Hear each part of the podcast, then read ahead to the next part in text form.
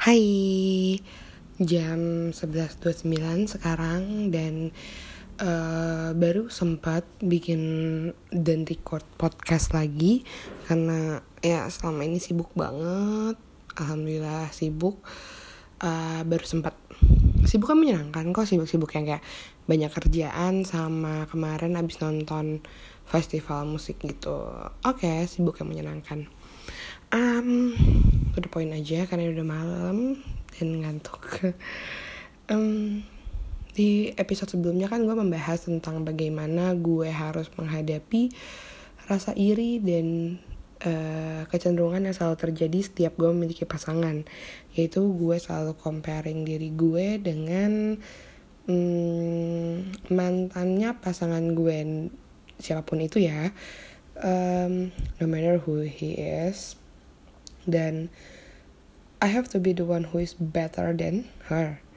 Gitu kayak kayak misalnya dari segi fisik ya fisik suatu hal yang biasa sih kalau dibandingin.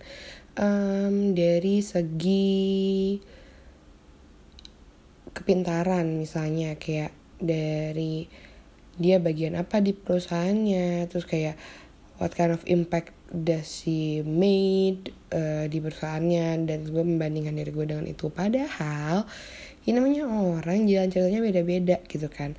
Nah gue pengen ngebahas gimana ceritanya gue itu menyadari bahwa hal itu salah menyadari bahwa hal itu tidak ada gunanya menyadari bahwa itu adalah hal yang bodoh tapi gue tetap melakukan itu. Dan gue pengen banget uh, membahas gimana sih caranya gue menghadapi itu gitu. Kalau ditanya ini gue udah berhasil atau belum menghadapi hal itu gue akan menjawab dengan tegas lugas dan cepat bahwa belum. Gue belum bisa.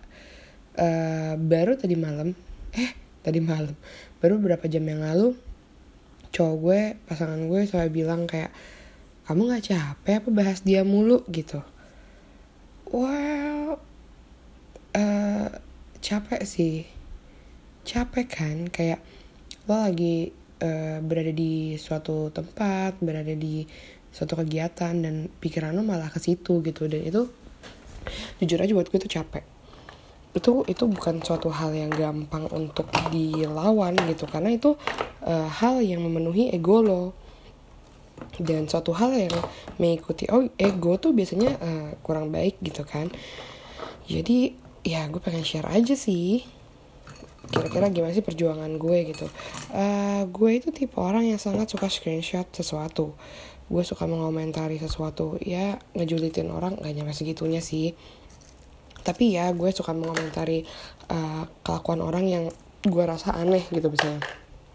Nah um, yang pertama kali gue lakukan tuh gue pernah mencoba untuk ngeblok si orang yang gue apa ya gue liatin mulu ini gitu kan. Yang gue bandingkan diri gue dengan dia itu gue coba blok turns out it doesn't really work in my case ya yeah, because uh, it only in it only increase my my curiosity dan ya nggak ada gunanya dong kalau kayak gitu. Malah gue makin penasaran.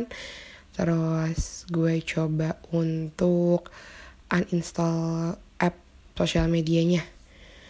Dan gue harus mengakui bahwa itu salah satu hal yang berhasil karena selain gue tidak melihat orang ini lagi uh, God pun juga memiliki waktu yang lebih produktif gitu. Tapi um, jadi agak-agak ketinggalan informasi jujur aja nih kayak in my social life people always talk about what happened in Instagram and Twitter. So when I uninstall those app ujung-ujung adalah ya gue kayak lo ngomongin apaan sih? Gitu. Kan gue juga yang rugi. Terus gue coba hmm, ya dua hal itu sih yang gue coba. As simple as that. Terus gue sadar bahwa sebenarnya yang gue harus lawan itu adalah bukan orangnya. Yang gue hindari itu bukan orangnya tapi pikiran gue sendiri gitu dan uh, untungnya pasangan gue uh, membantu ya sangat membantu dalam hal ini dia mencoba meyakinkan gue bahwa hal itu sia-sia membandingkan diri dengan orang lain itu sia-sia karena semua orang punya jalan ceritanya sendiri. Gue bisa meyakinkan dia akan hal itu, kenapa gue tidak bisa meyakinkan diri gue sendiri. So, good luck untuk semua yang uh, masih suka membandingkan diri sendiri dan gue pun juga menggutlakan diri gue karena gue tetap harus uh, menanam baik-baik dalam pikiran gue kalau membandingkan diri dengan orang lain itu tidak ada gunanya. Apalagi untuk merasa menang atau merasa lebih baik karena itu adalah ego yang main di situ bukan pikiran logis lo bukan hati baik lo yang ngomongin soal lo harus menang gitu uh, in my case sih sebenarnya memang yang mantannya cowok gue yang terakhir ini uh, menyinggung gue secara langsung di sosial medianya dia walaupun kayak sok-sokan nyindir gitu tapi dia men state uh, identitas gue sebagai siapanya mantan dia. Jadi kayak ya clearly it's for me gitu.